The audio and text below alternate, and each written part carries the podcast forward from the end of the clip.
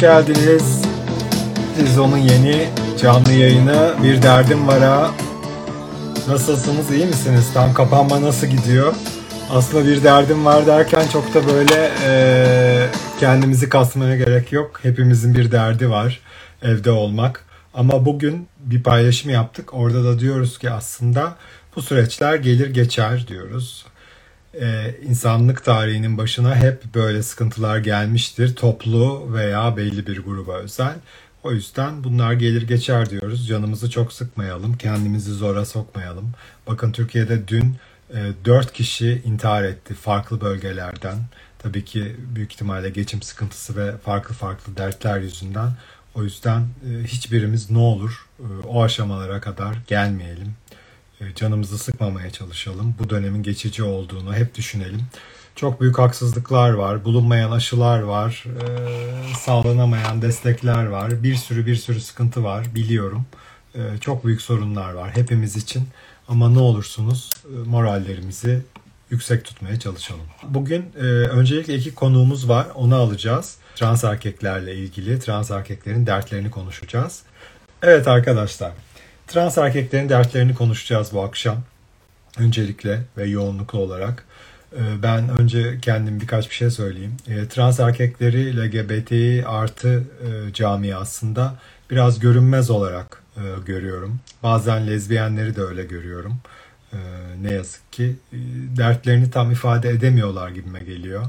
Ve pek seslerini duyuramıyorlar gibime geliyor. O yüzden bu akşam öncelikle onlara bir ses vermek istedik. Evet, şimdi öncelikle Aras'la e, görüşeceğiz.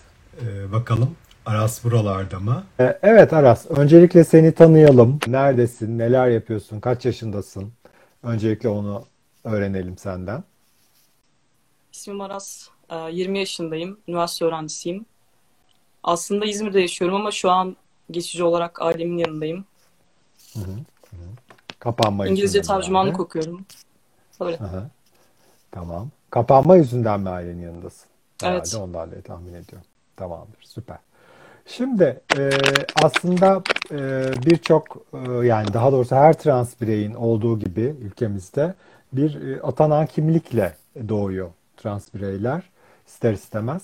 Peki sen bu atanan kimliğine ait olmadığını ilk ne zaman, kaç yaşlarında hissettin? Benim için aslında e, çocukluğumda da hani bir maskülenlik olduğunu fark ediyordum ama e, bunun hani bilinçli bir şekilde ben, ya ben buyum diyerek kendimi tanımlayabildiğim dönem hani ortaokula falan denk geliyor. Hı hı. Orada da sanırım 14 en fazla 15 yaşında dış görünüşümü değiştirmeye başlamak istemem. Yani saçımdan e, ergenlikle birlikte e, gelen değişimlerin beni rahatsız etmesi. Hani aslında orada fark ettim. Bende bir sorun var yani bir sorun var. Hı hı. Böyle olmaması gerekiyor dediğim an benim için ortaokula denk geliyordu. Hı hı. Tabii zor bir süreçti tahmin ediyorum. Çünkü ister istemez e, toplumun, ailenin bambaşka öğretileri var e, doğal olarak. E, peki tam da bu süreçte aslında ne gibi zorluklar yaşadın? Özellikle e, belki önce ortaokula geçmeden önce aileyle başlamak lazım. Hı hı. Yani aileyle e, ne gibi sıkıntılar yaşadın? Daha sonra ortaokulda arkadaşlara falan da gelebiliriz. E, benim bir erkek kardeşim daha var.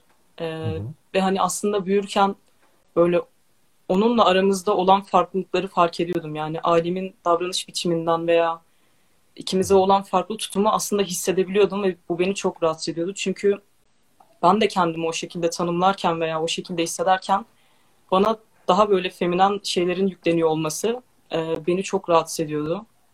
Hı hı. Bu konu dışında aslında hani gayet iyiyiz alemle ama Bilmiyorum. Ha, e, iyi tamam. Herkes ailesiyle bir sorun yaşayacak diye bir kaide yok tabii ki. E, o yüzden ne güzel. E, mutlu olduk.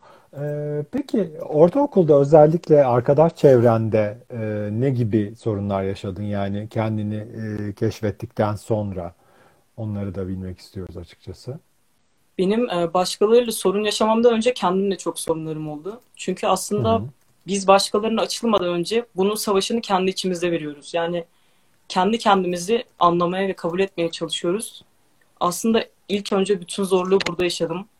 Kimseyle paylaşamadığım ve ne olduğumu adlandıramadığım dönemde e, çok ağır depresyona girdim. Hani dışarıda duyduğum eleştirilerden veya sebebini bile bilmediğim bir şekilde duyduğum o kaba sözlerden eve gelip mesela günlerce ağladığım oluyordu.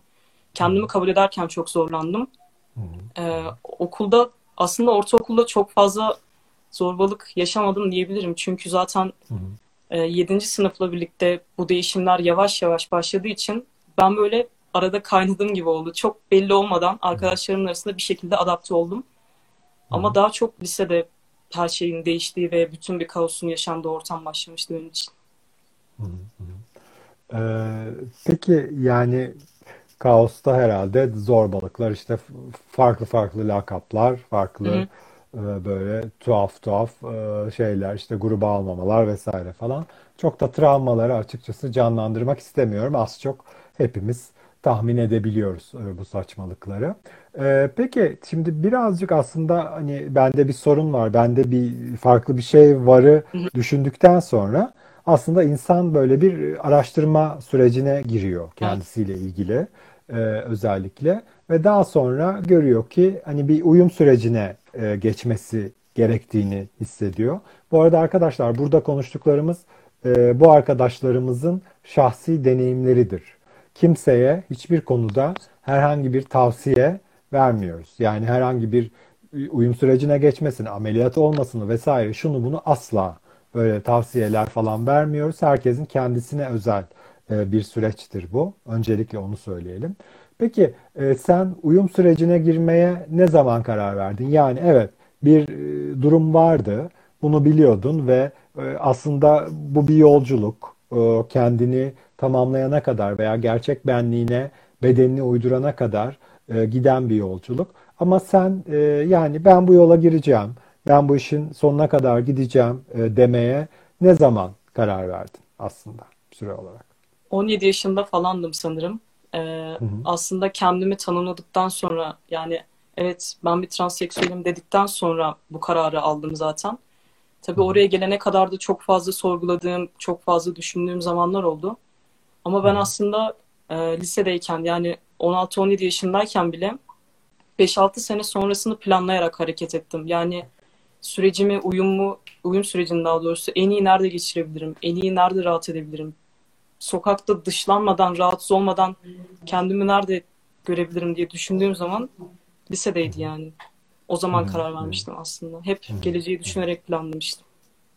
Tamam. Evet, sana peki yardımcı olan herhangi bir kaynak, dernek vesaire falan e, var mıydı o zaman? İzmir'deydin sanıyorum değil mi o zaman? Yok hayır, Kayseri'deydim. Şu an hala oradayım Tamam. aslında. Ha, ha, şu an orası. Doğru, pardon. Ee, ya o zaman sana yardımcı olan bir kaynak, dernek, e, hani herhangi bir yol gösteren e, birileri oldu mu o zaman için?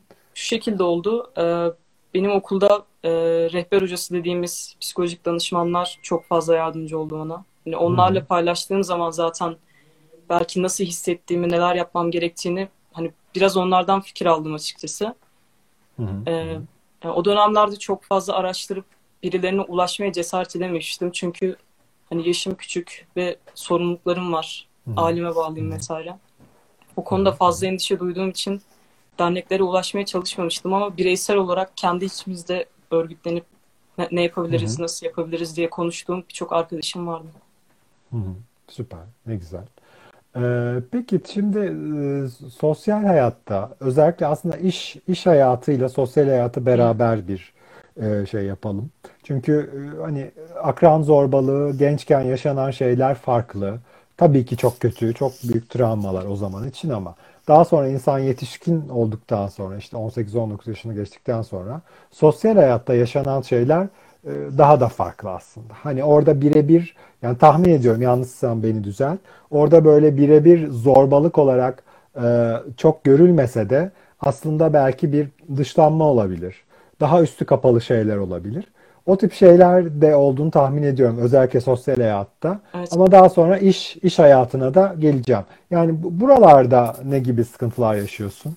Bunu söyle soralım. Ya sosyal hayatta bizi genel olarak en çok zorlayan ve e, disfori yaşatan şey aslında kimliklerimizin farklı olması ve Hı hı. aslında hayatta varoluşumuz kimliklerimiz sayesinde oluyor. Gittiğimiz her yerde kimliğimizdeki isme göre çağrılıyoruz. Kimliğimizdeki cinsiyet hanesine göre muamele görüyoruz. Sosyal hayatta en çok beni zorlayan şey hala bu. Şu an mesela online eğitimdeyiz ve kendi kimlikteki ismimle kayıt olmam gerektiği için derste söz hakkı bile almak istemiyorum açıkçası. Çünkü bana o şekilde hitap edilmesi veya ismimin o şekilde çıkması beni çok rahatsız ediyor. Ve dış görünüşümüz mesela kimliklerimizle uymadığı zaman o bakışlardan, hakaretlerden e, öte bizim yapmak zorunda olduğumuz seçimler oluyor. E, tuvaletler aslında mesela en büyük şeylerden biri. Yani aslında hangisini kullansam, nereye girsem falan ilk başlarda çok çekiniyordum ve sonrasında hani ya acaba anlarlarsa bana bir şey yaparlar mı korkusu özellikle ciset erkeklerin baskısı çok fazla oluyor bu konuda. Hı, hı. O şekilde. Valla e, biraz işte bizim toplumumuz böyle ataerkil e, saçma sapan ön yargılar vesaire olduğu için e, sanıyorum pek erkek tuvaletlerinde sorun yaşamamışsındır diye düşünüyorum ama olabilir. Tabii ki e, her yer e, aynı değil gerçekten. Peki işe alım süreçlerinde böyle tuhaf tuhaf şeyler başına Çok. geliyor mu? Çok geliyordur.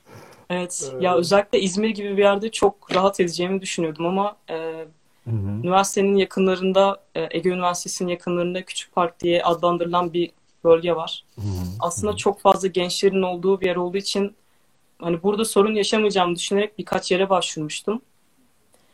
E, ilanda erkek personel aranıyor gibi bir şey yazıyordu. Bir kafe tarzı bir yer. Hani girip şansımı denemek istedim.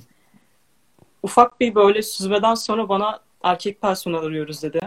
Tamam ben de erkeğim zaten dedim ve sonra yüzüme biraz daha bakıp hayır olmaz kusura bakma falan gibi diyerek dışarı yollamıştı adeta. Yani orada böyle birden kilitlendim ne yapacağımı düşünemedim. Hani dışarı çıkıp neden diye düşündüm sadece. Çünkü burada aslında yapılacak şey çok basit. Bir iş var ve birinin yapması gerekiyor. Kim olduğumuzun hiçbir önemi yok. Hı hı, hı hı. Aynen. CV'lerde Evet. de özellikle şu an aklıma geldi. CV'mizi mesela kimlik isimlerimizle dolduruyoruz. Çünkü Hı hı. e, sigorta gibi şeyler olduğu zaman hani resmiyette bu şekilde olduğu için böyle doldurmamız gerekiyor. E, bir yere kadar her şey tamam ama fotoğrafımızı eklemeye geldiği zaman benim için çok karışıyor. Çünkü sırf fotoğrafımdan dolayı veya oradaki kimlik bilgileriyle dış görünüşümün uyuşmamasından dolayı bile reddedileceğini düşünüyorum açıkçası. Bu aslında çok basit bir şey ama o kadar ön yargı var ki yani daha hiç kimseyle görüşmemişken bile sırf fotoğrafımdan eleneceğimi düşünüyorum açıkçası. Bu çok rahatsız edici. Tabii e, hani istemiyorsan cevaplamayabilirsin ama sosyal hayatta, ilişkilerde, özellikle ikili ilişkilerde de bu tip sorunlar yaşanıyordur e, diye düşünüyorum zaten. E, peki devletin şimdi aslında bir uyum süreciyle ilgili talep ettiği şeyler var. E, bu sanırım hani seninle de daha önce görüşmüştük. Bu sanırım eskiden biraz daha farklıymış. Şimdi biraz daha farklı. Sanırım işte hakimlerin söz hakkı Evet. var. İşte hakimlerin daha doğrusu değişen uygulamalar var. Fakat eskiden sanırım bir ameliyata zorlama gibi bir durum söz konusuymuş kimlik değiştirme için. Şu anda bu ne kadar geçerli? Yani tabii ki sana yasaları anlat demiyorum ama kendi deneyimlerini ve duyduklarını soruyorum aslında daha çok. Bu konuda Yani bir ameliyata fazla zorlama şu an için var mı hala daha? şu an ya aslında hakimlerin tavrı açısından var. Yani e, Hı hı. o ameliyatı gerektiren e, madde aslında anayasadan kaldırıldı. Yani şu an e, o ameliyatı yapmak zorunda değiliz, yaptırmak zorunda değiliz. Ama hakimlerin bir kısmı e, bu madde kaldırılmış olmasına rağmen keyfi bir kararla hayır ben senin kimliğini vermiyorum diyor ve ameliyata mecbur bırakıyor.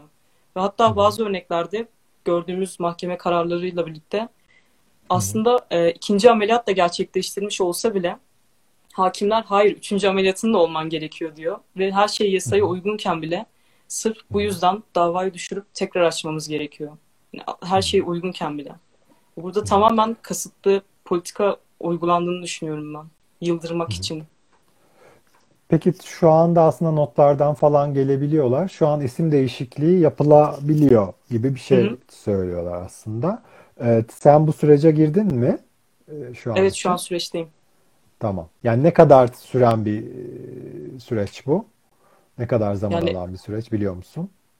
e, ameliyatların e, süresiyle birlikte ilk iki ameliyat olur, olunursa umarım Hı hı. yanlış bilgi vermiyorumdur ama en fazla iki buçuk sene falan sürüyor diye biliyorum. Tamam ama sanırım ameliyatsız isim değişikliği de olabiliyor diye yazanlar var ama Oluyor evet. bilmiyoruz. Oluyor Oluyor ama e, genelde unisex isimleri kabul ediyorlar. Diğer türlü süreçle Aha. ilgili belgeler isteniyor. Yani bütün e, e, maskülen isimler verilmiyor açıkçası. Bu konuda da deneyimi olan bir arkadaşım vardı hatta. Hı hı, hı. Hani Tamamdır. isminin unisex Evet. olduğuna ikna etmesi gerekti. ikna edilmesi gerekiyor. Yani o da tabii yanlı ve tuhaf bir şey. Çünkü isim değişikliğini sanırım hani isteğe göre yani daha doğrusu ameliyatsız hani o tip bir isim değişikliğini sanırım cinsiyet uyum sürecine bağlamamış oluyorsun. Hayır. Hayır evet bağlamaması Ee, değil mi? gerekiyor. Yoksa bağlamamış. süreçle ilgili şeyler isteniyor evet. E tabii o zaman aslında cinsiyet uyum süreciyle ilgili her zaman için e, ameliyat var. Ameliyatla ilgili istekler yapılıyor diyebiliriz aslında. Yoksa keyfi olarak isim değişikliği yani ben Sencer değil de Ahmet olabiliyorsam oluyorum ama Sencer değil de Müjgan olmaya çalışırsam olamıyorum Evet. herhalde gibi anlıyorum Ama geçenlerde başka bir gelişme oldu. Ee, süreçte olan bir arkadaş sanırım ameliyatını gerçekleştirmemiş. Ee, Hı hı. isim değişikliği için başvuruyor. Ee, mahkeme Hı hı. reddediyor ve bunu bir üst mahkemeye taşıyor. En son sanırım Anayasa Mahkemesi'ne ulaşıyor. Ee, burada özel hayatın gizliliği gibi şeylere aykırı olduğu için e, isim değişikliğini kabul ediyorlar. Ameliyat olmamasına hı. rağmen. Yani aslında uğraşıp zorlarsak belki olabiliyor ama neden en başından biraz daha kolaylık Hı. tanınmıyor? Orasını düşünmek lazım. Kesinlikle. Bu arada Make-up Goryan sanırım alttan yazıyor bilgisi var. Ee, onu da sizlerden sonra yayına alırız eğer burada hı. durursa. Peki Aras son bir soru da sormak istiyorum. Ee, şimdi aslında e, trans erkeklerin e, yani bu arada biz hep LGBT artı içinde düşünüyor ve konuşuyoruz. Ama kimsenin, e, hiç kimseye, hiçbir gruba aktivizm borcu aslında yok. Görünür olma borcu falan da yok. Yani ben çok iyi biliyorum mesela benim ailemde de babamın kuzeni bir trans erkek. Ve hani ben bunu daha hiçbir şeyi algılamadan e, 20 yıl önce falan kendisini işte bir aile toplantılarında cenazelerde falan görerek e, bunu hani görmüştüm, idrak etmiştim o zaman ama hani kalkıp da bir aktivizm yapma şansı yoktu. Hiç öyle bir durumu yok. Şu anda da sanırım 55-60 yaşında falan zaten. E, Keza işte görünür olan isimler. Mesela diyelim Rüzgar Erkoçlar. En e, mi- devletimizin, milletimizin, hepimizin en iyi bildiği e, trans erkek isim. E, sence böyle bir aktivizm borcu var mı? Mesela çünkü çok eleştiri geldi e, Rüzgar Erkoçlara. Ben de biliyorum zamanında.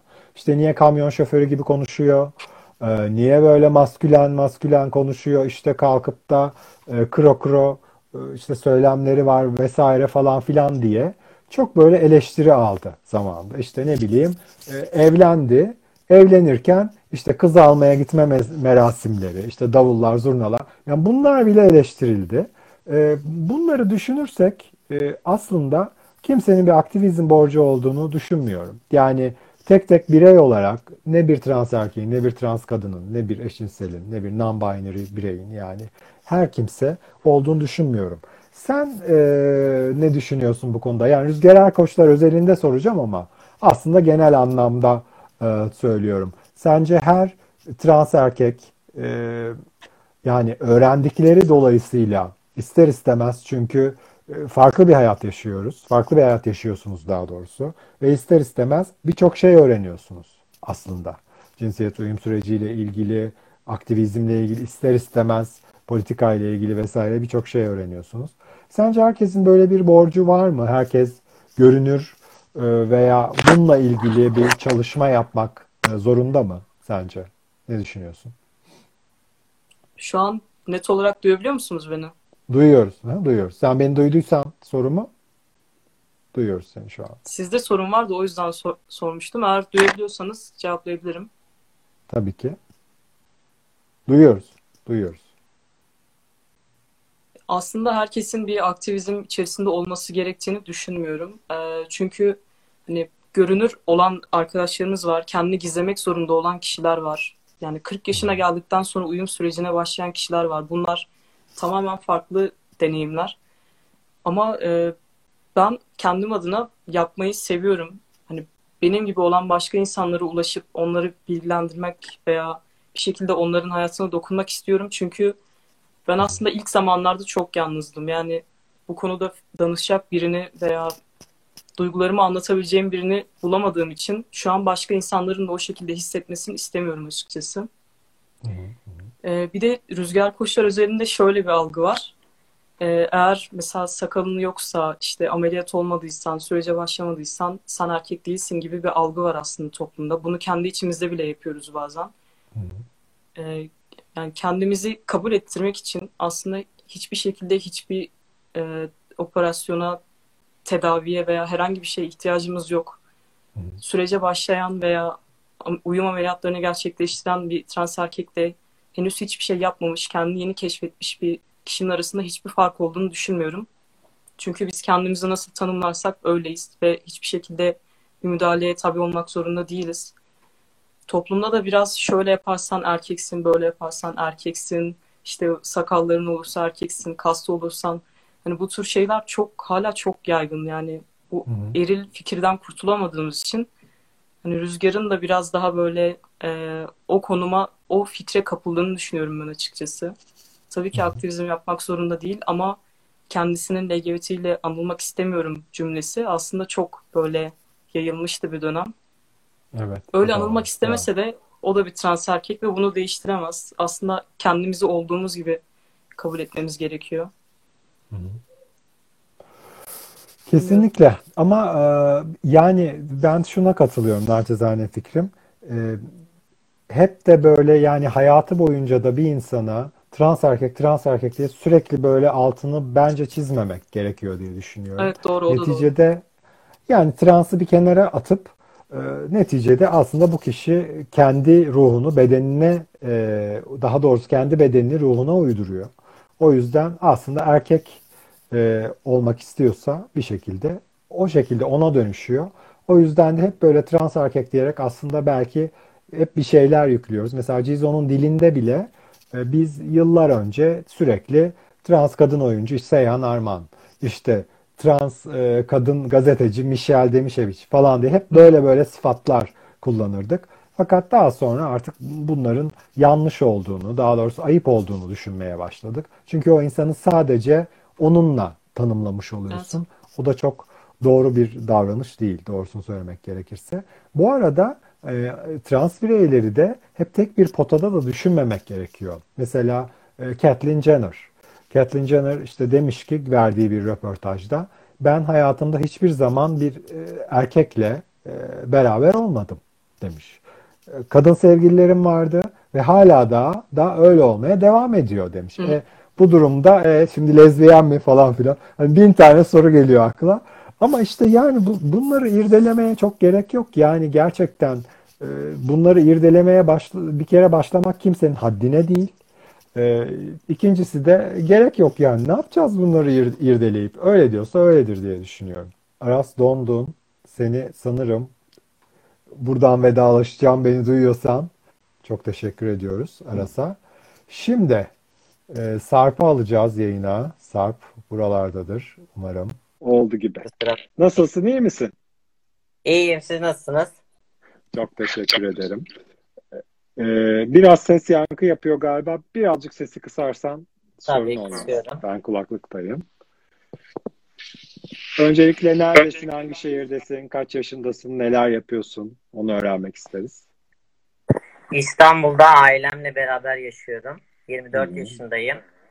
Süper. Fizyoterapi ve rehabilitasyon bölümü mezunuyum. Geçen hmm. sene mezun oldum. Şu anda e, bir işim vardı. O iş yerinden ayrıldım. Kendi mesleğimle ilgili başlamamıştım sürecimden dolayı. Şu an kendi mesleğimde iş arıyorum. Süper. Umarız en yakın zamanda bulursun. Ee, peki sen e, atanan kimliğine e, ait olmadığını ilk ne zaman e, hissettin? Ve ailenle olan ilişkileri nasıl aslında biraz bunu da soralım. Veya onlar ne tepki verdiler, e, yanında oldular mı bu süreçte? İlk başları soruyorum tabii aslında. Tabii hani Benim şöyle oldu. Küçüklükten beri yani kendimi bildiğimden beri 4-5 yaşlarından beri şöyle oldu. Hani hep erkek e, çocuklarıyla oynama isteği, erkek oyuncakları olsun. E, daha fazla böyle kendimi erkeklik duygusuna ait hissedeceğim konumlarda daha çok var oldum. E, oyun oynadığında da dışarıda erkek çocuklarıyla futbol oynamayı tercih ederdim. Başka şekilde yani giydiğim kıyafetlerden bile küçükkenden itibaren hani hep erkekliğe yönelik seçimlerim olmuştu. Ailemin evet bu konuda baskısı vardı küçük yaştan itibaren hani kesinlikle istemiyorlardı zaten. Ama ben hani bir şekilde zorla da olsa giymek istediğim, kullanmak istediğim şeyleri kullanıyordum. Oynamak istediğim oyuncaklarla oynuyordum. Hı hı. Bu şekildeydi. Ailem biraz bana yani engel olamıyordu bu konuda. Engel olmak istiyordu ama olamıyorlardı. Tamam, en azından böyle e, büyük bir baskı yapmamışlar gibi görüyorum. E, anlıyorum daha doğrusu söylediklerinden. E, peki çocuklukta ne gibi zorluklar yaşadın? E, özellikle tabii okul ve arkadaşlardan bahsediyorum. Şöyle oldu. Ben zaten bunu e, hiçbir zaman kendime kabul etmedim. Şöyle benim bunu kabul etmem üniversite yıllarımda oldu. Hı hı. E, başta da okul hayatımda da böyle şey oluyor şimdi. Hani erkeklerle oynamak istiyor. Tamam kızım diyorum. Bana ailem kız olarak davranıyor. Hı hı. İsmim kız, cismim kız. Yani kız olarak konumlandırılıyorum ama hani arkadaşlarımla ilişkilerimde olsun, kendi ruh halimde olsun daha çok erkekliğe yönelik olduğu için arkadaşlarım beni açıkçası şöyle kabul ediyordu. Hani kız ama hani bir de şöyle olur ya erkek gibi davranan, kendini hani o şekilde göstermeyi hisseden ama kimseye de şöyle bir şekilde açılmamıştım zaten. Hani ben Hı hı. erkeklik ediyorum, e, bunu yaşıyorum diye kendimin de zaten anlamlandıramadığı bir şeydi. O yüzden Hı hı. o yaşlarda bunun hani arkadaşlarımla ilişkisi açısından evet beni seviyorlardı. Hani erkek gibi davranan bir insan ya da hani öyle görüyorlardı beni. Yoksa erkek Erkek Fatma. Erkek Fatma diye bir şey var ya, aynen. evet, e, Ee, mahallede mahallede zaten çoğunlukla erkek Fatma tabir vardır. O da zaten e, büyüklerimizin kullandığı çoğunlukla yaşlı nenelerimizin balkondan seslendiği erkek Fatma. Hı hı. Aynen. Ee, peki e, sosyal hayatta e, özellikle e, ne gibi sorunlar yaşıyorsun? Aslında bunu daha önceki arkadaşımıza da sordum ama ondan önce şunu da sorayım. Uyum sürecine girmeye ne zaman karar verdin? Çünkü evet, üniversitede sanırım kabul edip daha sonra bilinçlenip çünkü aslında şunu hep atlıyoruz biz. E, Bu bütün cinsel yönelimlerde aslında var heteroseksüellik hariç genelde bazen onda da oluyor ama eşcinsellerde de özellikle var. Kişinin kendini öncelikle bir kabul edip kendisiyle ilgili olan bir barışı sağlaması gerekiyor. Ondan sonra artık hani bir şeyler yapılması gerekiyorsa işte isim değişikliği, uyum süreci vesaire falan filan o yola giriyor olması gerekiyor. Sen buna nasıl, ne zaman karar verdin aslında? Yani bu uyum sürecinin sonuna kadar ben gideceğim diye. Çünkü atıyorum 40 yaşına kadar e, bir yani hissetmediği bir e, bedeni taklit eden insanlar da var. Mesela kadın gibi yaşayabilirdin belli bir yaşına kadar. Ama sen buna nasıl ve ne zaman karar verdin uyum sürecine girmeye? Ee, Benim aslında şöyle oldu. Ee, Ben bir süre zarfı içerisinde şöyle düşünmeye başladım. Hani etrafımın da beni etkilemiş olduğunu da söyleyebilirim. Ben hani küçüklüğümden beri erkek e, erkek gibi davrandığım için ya da çevremdeki insanların çoğunlukla erkeklerle takıldığım, onlarla kendimi yakın hissedip bu şekilde bu ortamda olduğum için hani erkek gibi hissettiğim söylenil yani zaten bu şekilde söyleniliyor. Hani böyle daha çok kızların içine girsen, e, daha farklı şeyler yapmayı denesen, özellikle trans bireylere bu baskı oluyor. Hani biraz makyaj yapmayı denesen, kız gibi olsan hiç erkek e, birisiyle çıktın mı vesaire gibi e, sözlem, sözlerden dolayı insanlar böyle bir şeyin arayışı içine arayışı demeyelim de hani acaba evet böyle mi? Bu doğru olabilir mi diye de bir şeyin içerisine kapılabiliyor. Ben hani üniversitede e, şöyle üniversite puanım İstanbul'a yetmesine rağmen ben Manisa'da okumayı tercih ettim. Kendi çevremi, bulunduğum ortamı tamamen değiştirmek istedim. E, kendime yeniden bir başlangıç, hani başka bir kendimde kabullenemediğim bir şey var. Bunu değiştirebilmek için ne yapabilirim? Hani kendim o şekilde denemek istedim açıkçası. Ee, kız yurdunda da kaldım. Zaten e, Manisa'ya gittiğimde hiç böyle bir şey, o zamana kadar da kimseye açılmamıştım. Kendimle ilgili bunu yapmaya çalıştım. Birinci sınıf, ikinci sınıf. İkinci sınıfın sonlarına doğru evet çok zorladım kendimi. Ee, kızların içinde kalıyorum. Ama hani onlarla gülüyorum, eğleniyorum ama ben bir kız olarak yapmıyorum bunu. Bu sefer kendimi kandırdığımı ve Hmm. e, kendime yalan söylediğimi, kendime ihanet ettiğimi düşünmeye başladım. Ve bu süreç gerçekten benim için çok zordu. Psikolojimin bozulmaya başladığı evreydi. Sonra işte bayağı bir yalnız kalmak istedim. Kendi kendime düşündüm. Sonra e, dedim hani ben böyleyim, bunu kabul edeceğim. Çünkü benim yolum bu. Ben bu yolda ilerlemek istiyorum. O şekilde kendi yolumu çizmeye başladım. Hı hı. Ee, aslında tabii bu uyum süreci dediğimiz şeyin çok büyük bir yüzdesi devletin getirdiği zorunluluklar. Yoksa bir insan yani böyle bir şey olmasa zaten istediği gibi giyinir. Ameliyat olmaz, olmak istiyorsa olur. İsmini değiştirmesi gerekiyorsa değiştirir. Fakat e, maalesef bir e, uyum süreci denen e, bir durum var. Ki bu aslında birkaç kez bu isim değişti. E, cinsiyet değiştirme falan deniyordu eskiden. Sonra cinsiyet geçiş denmesi daha doğru bulundu aktivistler tarafından. Şimdi cinsiyet uyum süreci deniyor. Aslında bütün bunlar e, da bir anlamda bir şiddet. Yoksa işte hani demin konuştuk daha e, ameliyata zorlanıyorsa e, özellikle insanlar sırf isim değiştirmek için veya sırf hani kendi kimliğini kullanabilmek için bu gerçekten çok ayıp bir şey, çok büyük bir şiddet yani çünkü her trans birey amel- yani kadın için de bu geçerli, erkek için de bu geçerli. Her trans birey ameliyat olacak diye bir e, zorunluluk yok. Yani böyle bir şey asla yok. E, peki e, sosyal hayatta ve işe alım süreçlerinde e, sıkıntılar yaşıyor musun? Yani yaşıyorsundur diye düşünüyorum. Süreçlerinde- diye sormak isterim. Ee, sesim geliyor mu? Şu an sizin bir donma problemi oldu ama Geliyor. Bir daha sorayım. E, sosyal Tamam, hayatta ve sorun- işe alım sorumu anladım. Süper. Tamam. Ee, şöyle oldu. Ben e, şöyle bir kararım vardı kendi açımdan. Kendi mesleğimle ilgili bu uyum sürecinde e, uyum sürecimi üniversite mezunu olduktan sonra başladığım için bu süreçte çalışmayı düşünmedim. Çünkü hani e, e, kimliğim değişsin ve bütün evraklarım tamamlandıktan sonra bir yerde başlamak istedim. Bu Hı hı. süreçte de başka mesleklerle ilgili başvurduğum yerler oldu. Ama e, güzel şeylerle karşılaşmadım.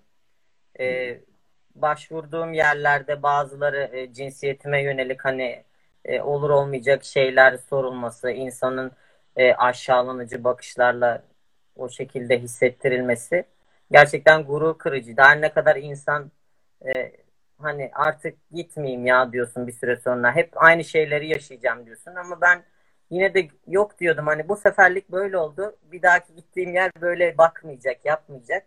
Gidiyorum Hı hı. işte yine aynısı oluyor. Ee, sonra ne oldu? Ee, bir listak aracılığıyla bir e, şirketin bir anlaşması olmuştu trans bireylere yönelik. Trans bireyleri çalıştırmak için. Oraya başvurmuştum. Listek, Listaga CV'mi gönderdi.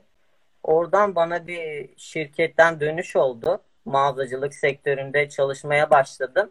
Ve e, Hı hı. trans birey olarak zaten bu şirket benim bu şekilde olduğumu kabul edip buna benim yaşamıma uyum sağlayacak şekilde bana yardımları dokundu. Ben istediğim ismi kullan yani sonuçta süreçteyim ismim değişmemişti. İstediğim ismi kullanabiliyordum. Bana e, hitap edilmesini istediğim şekilde hitap ediliyordu.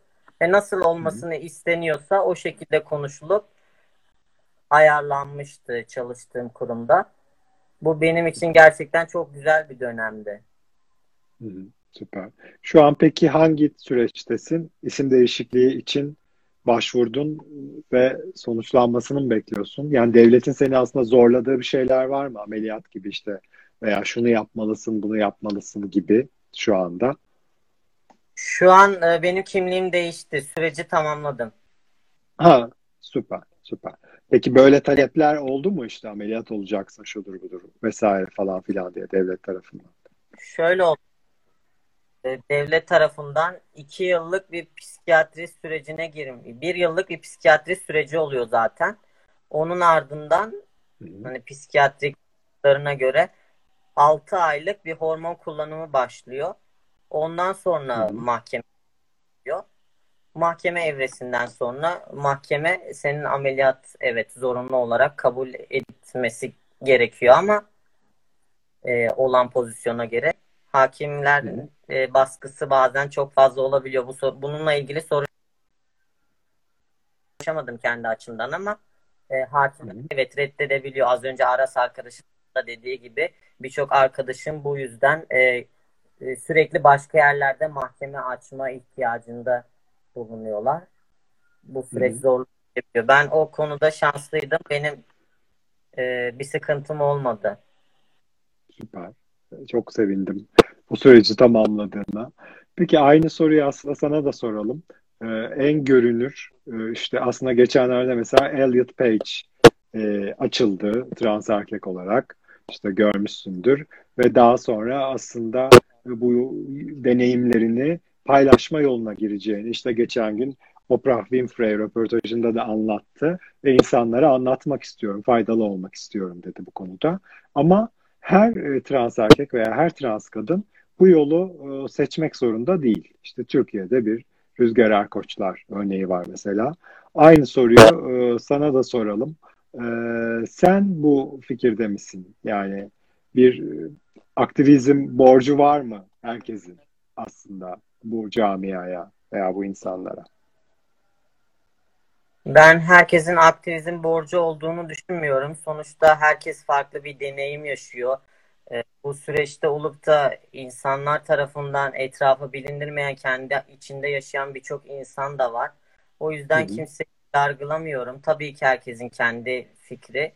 Ama kendi Hı hı. açımdan e, bakarsanız, Şimdi ben de bu sürece nasıl başladığımla ilgili konuşmak isterim. Ben de hani e, görünür olanlardan görerek bir şeyleri kendimde kabullendim. E, ben onları onlardan ilham alarak bir şey yaptığım için benim de başkalarına bir ilham borcum olduğunu düşünüyorum. Borç gibi bunu düşünmüyorum aslında. Hani bu beni bunu yaparken zaten büyük bir zevk duyuyorum. Çünkü e, e, bilmeyen e, birçok konuda bilgi sahibi olmak isteyen trans arkadaşlarımız var. O yüzden ben kendi açımdan böyle düşünüyorum. Yani e, Ya paylaşmak istiyorsun sen deneyimlerini aslında ama herkes e, bence de aynı fikirde olmak zorunda değil gerçekten. Ee, çok güzel yani senin tabii ki hani illa zorlu, sıkıntılı süreçlerde geçirmişsin ama şu anda anladığım kadarıyla daha pozitif bir evredesin. Ee, o yüzden çok mutlu oldum açıkçası. Umarım işle ilgili sorunlar da bir an önce çözülür ve mutlu bir e, hayat yaşamaya devam edersin diye temenni ediyorum. Ee, var mı son olarak söylemek istediğim bir şey Sarp? Ee, son olarak söylemek istediğim aslında ben e, şöyle oldu. Ben genelde olaylara pozitif yaklaşan ve ne olursa olsun böyle aman olmuş artık diyen bir insanım. Ee, hani Hı hı. bunun bu şekilde anlaşılmasını istemiyorum. Evet oraya çıktı hani çok kolay bir şekilde gerçekleşmiş. Tabii yok hayır. Tabii ki. Yok e, Tabii. ben de çok zorlu süreçlerden geçtim ve şu anda şunu yakın tarihte yaşadığım bir olayı anlatmak isterim. Ben mesela fizyoterapist olarak e, bir işe başlamak istedim ve orada e, bir personel boşluğu vardı. Beni çağırdılar. CV'mizde zaten herhangi bir erkeklikten kadın veya e, cinsiyet uyum süreci gibi bir şey yazmadığı için gittim oraya. E, ben de bunun saklanılacak ve Hı utanılacak bir şey olmadığını düşündüğüm için hani böyle bir süreç geçirdiğimi, e, şu aşamadan, şunlardan geçtiğimi söyledim kendisine. E, bununla ilgili gerçekten çok şaşırdı. E, ama biz şöyle dedi, ama biz erkek personel arıyoruz dedi. Ben de dedim ben zaten erkektim. sonra e, evet siz de haklısınız ama dedi böyle yaptı. İşte ben de dedim yani ben de erkek personeli. E, İşte orada bir karışıklık oluyor. Seni erkek olarak o zaman dedim beni erkek olarak kabul etmiyorsun. dedi. E, öyle değil aslında dedi. Ben dedim siz transfobik ve önyargılı bir insansınız dedim. Bu şekilde. Peki Yani bu bir şey diyeceğim. Neydi burası? Fizyoterapi merkezi miydi? Yani illa erkek olmanın bu kadar ne öne ya birçok işte aynısını düşünüyorum da aslında ama illa erkek olmanın veya ciset erkek olmanın bu kadar ne önemi e, olabilir ki? Yani bunu açıklayabiliyor mu peki? Ee, Yok. şu konuda velilerin isteği üzerine diye söyledi bana. Velilerin isteği erkek personelmiş. Ben de tabii ki olabilir dedim. Erkek personel hani e, ne anlamında erkek personel derken e, şimdi biz e, ger ve kas egzersizleri vesaire biraz daha Hmm. kuvvet gerektiren şeyler yapabiliyoruz. Evet o konuda haklı. Tamam. Ama şöyle bir yaklaşım oldu. Biz daha iri hani daha böyle e, yapılı yaklaşımı oldu. Ben de bunu ne için yaptığınızı öğrenebilir miyim dedim. Ne için istediğinizi. Sonuçta Hı hı. biz e, çok ağır bir iş altında kalmıyoruz. Tabii. E, şöyle hani erkek personel istemesi nedeni kas germe egzersizleri hani bununla ilgili kuvvet gerektiren olaylar evet. Bununla ilgili kendisine şu şekilde bir söylemde bulundum. Hani siz bu işlemi istiyorsunuz ama ben bu zamana kadar yoğun bakımda e, Cerrahpaşa Tıp Çapa Tıp Fakültesi Hastanesi'nde yoğun bakımda da çalıştım. Özel eğitim merkezlerinde de çalıştım. Yani birçok ağır hastayla çalıştım. Bunun için e, çok farklı bir kas kütlesine fitnessçi olmak gerekmiyor. Hani ben Tabii. orada bir pozitif tutumla karşılaşmadım. Yani ayrımcı bir tutumdu. Onu zaten anlayabilmiştim. Bu Tabii. şekilde e, bir durum da yaşamıştım. Bu çok üzücüydü benim için. Hani er, tamam kimliğimizi değiştiriyoruz. Her şey bitti mi? Ama aslında e, devam eden de bir süreç var. Ya belki çok naçizane, çok kişisel bir tavsiye. Tabii ki bir şeyi saklamak durumunda değilsin. Ama e, belki de hani e, o mülakatta o kadar da açık olmamak mı gerekiyor acaba bilmiyorum. Yani sen de belki de böyle hani sorulmadıkça veya ne bileyim bu konuda herhangi bir e, altı çizilmedikçe veya bir şiddet görmedikçe belki de belirtmemen e, daha mı iyi bilmiyorum aslında. Çünkü kimseyi ilgilendirmez senin e, uyum sürecin, geçiş sürecin gerçekten kimsenin haddine değil bununla ilgili yorum yapmak. Evet, şimdi başka istekler var. Trans erkek 35-35 sanırım. Onu alalım. Biraz da yayının yavaş yavaş artık sonuna geliyoruz. Merhabalar, iyi akşamlar. Selam. Merhaba, Merhaba. iyi akşamlar. Nasılsın? İyiyim, teşekkür ederim. Siz nasılsınız? Açıkçası konuya pek hakim değilim çünkü iş yerinden yeni geldim. Arkadaşım izliyordu. Sizi direkt beni oturtturdu kameranın karşısına. Tamam. Öyle Sana söyleyeyim. ne, sana ne diye hitap edelim? İsmin nedir? İsmim Ensar, ben de trans erkeğim. Ensar. Selam. Memnun olduk. alakalı bir yayın. Süper. Ee, şimdi aslında biz böyle sorularla gittik ama senle gitmeyelim. Özellikle e, ne sorunlar yaşıyorsun sosyal hayatta işe alım süreçlerinde? Yani bir derdim var dediğin neler var? Serbest olarak onları dinleyelim senden. Açıkçası size şöyle söyleyeyim. Ben e, gerek maddi gerek manevi bu süreçte hiçbir problem yaşamadım. Yani e, ötekileştirme, toplumdan e, soyutlanma vesaire veyahut aileyle herhangi bir problem. Ben hiç bu süreçte problem yaşamadım. Evet arkadaşlarımın çoğu yaşıyor. Yalnız ben gayet başarılı bir süreç geçirdim. Gerek maddi gerek manevi dediğim gibi psikolojik olarak da çok büyük destekler aldım. Hem ailemden hem çevremden hem sülalemin genelinden. Yani ben açıkçası arkadaşlarımın yaşadığı hiçbir problemi yaşamadım. Ne mahkemelerde, ne hastane koridorlarında, ne ameliyatlarımda. Hı hı, Ya, hı hı. bilmiyorum gayet rahat bir süreç geçirdiğime inanıyorum. Gayet rahat bir süreç geçirdim yani. Psikolojik ben çok rahat bir süreç geçirdim. Herhalde şanslı bireylerden biriyim diyelim. Ne mutlu. Evet evet öyle. Keşke hani her e, trans birey de senin gibi bu süreçlerden Keşke. geçse ama peki aslında bunu sana şu yüzden de sorayım. Madem hani bu tip böyle sorun yaşamadım diyorsun. E, trans kadınları ve trans erkekleri düşünüldüğünde acaba biz hani böyle ataerkil bir toplum olduğumuz için trans erkek olmak daha kabul edilebilir bir şey mi sence trans kadına göre? Toplum Kesinlikle. adına soruyorum. Bizim adımıza Kesinlikle öyle. sormuyorum kesinlikle. Kesinlikle öyle. Trans erkekler kabul edilebilir. kimlik. Değil mi? Yani erkek olmak hayırlıdır diye düşünüyorum. evet kesinlikle öyle. Hatta şey şöyle bir şey söyleyebilirim. Ben doğuluyum. Ee, sürece ilk karar verdiğimde, aileme açıkladığımda bir erkek kardeşim var benim benden küçük. Ee, sürece ka- e, karar verip de anneme açıkladığımda şey sormuştum annemle babama. Hani benim yerime erkek kardeşim böyle bir değişim isteseydi tepkiniz ne olurdu diye sormuştum. Annem bana kesinlikle ölümle sonuçlanır demişti. Hı hı. Ama aksine beni muazzam şekilde desteklediler yani. Evet, o yüzden trans kadın olmak daha zor. Evet bak yorumlarda da yazıyorlar aslında. E, bu da farkında olmadan bir e, transfobi. Bunu hepimiz aslında yaptık, yapıyoruz zaman zaman. Asla anlaşılmıyor yazmışlar mesela. Bunu bazen trans kadınlara da söylüyorlar. İşte Evet. diyorlar ki Yani ya, trans kadınlara zaten kadar- dezavantajları sadece şey oluyor. Ses. Ses tonundan ayırt edilebiliyor. Trans kadınlar sadece böyle bir problemleri oluyor. Evet, e, mesela yani trans kadınlara da işte aa ne kadar güzelsin, asla trans kadın olduğunu anlaşılmıyor falan filan gibi şeyler söylüyorlar. Mesela sana da tam tersini işte asla anlaşılmıyor falan filan demişler. Biraz e, kürlüyor diyen de olmuş ama ben beyan esastır, öyleyse öyledir diyorum ben bu konuda. Herhangi bir Anlamadım, özür dilerim söylediğinizi kaçırdım. e, kürlüyor ya atıyor mu acaba? Çünkü hani Ha, yok hayır size ameliyat izlerimi de gösterebilirim arkadaşlar bu konuda hiç yani yalan söyleme Hayır, gereği hayır. duymuyorum. Böyle bir şeye ihtiyaç duymuyorum. Hayır hayır öyle bir şey kesinlikle istemiyoruz. Ee, Yani ben kendi Hayır, ben trans zaten- bir bireyim. 2019'un sonlarında kimliğimi aldım. Sürecimi Cerrahpaşa'da Şenol Hoca eşliğinde bitirdim.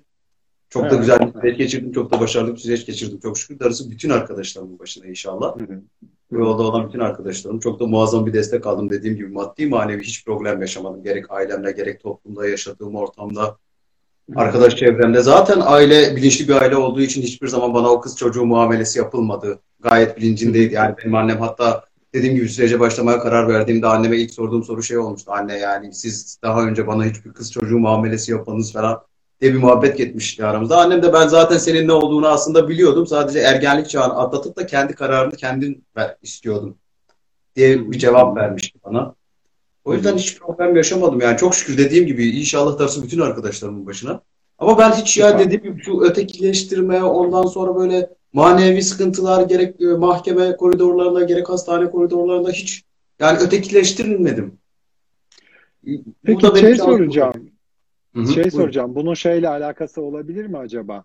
Ee, tabii bilmiyorum ailenin durumunu ama acaba bir iş başvurusu vesaire yap, yaptın mı? Özellikle isim ve kimlik değişmeden önce. Yoksa hani olabilir tabii ki ailenin imkanlarıyla devam ettiğin için acaba sosyal hayatta bu süreçlere girmediğin için de zorluk yaşamamış olabilir misin? O da olabilir. Evet dediğiniz de olabilir. Daha önce herhangi bir iş başvurusunda bulunmadım. Yani, yani çalışma gereği Hı hı. duymadım. ihtiyacı duymadım. hı. Hı hı. O da Ondan tabii olabilir evet. Evet. Tamam. Arkadaşlar, inandınız mı? Yok. Çok değerli bizim için.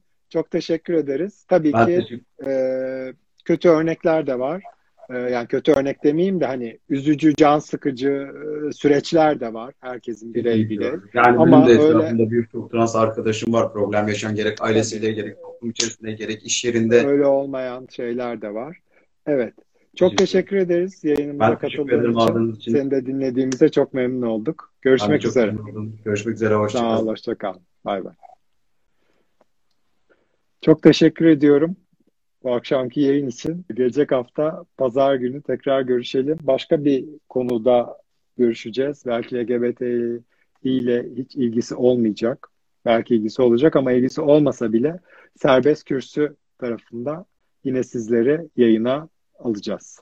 Çok teşekkürler. Görüşmek üzere. Çok sağ olun.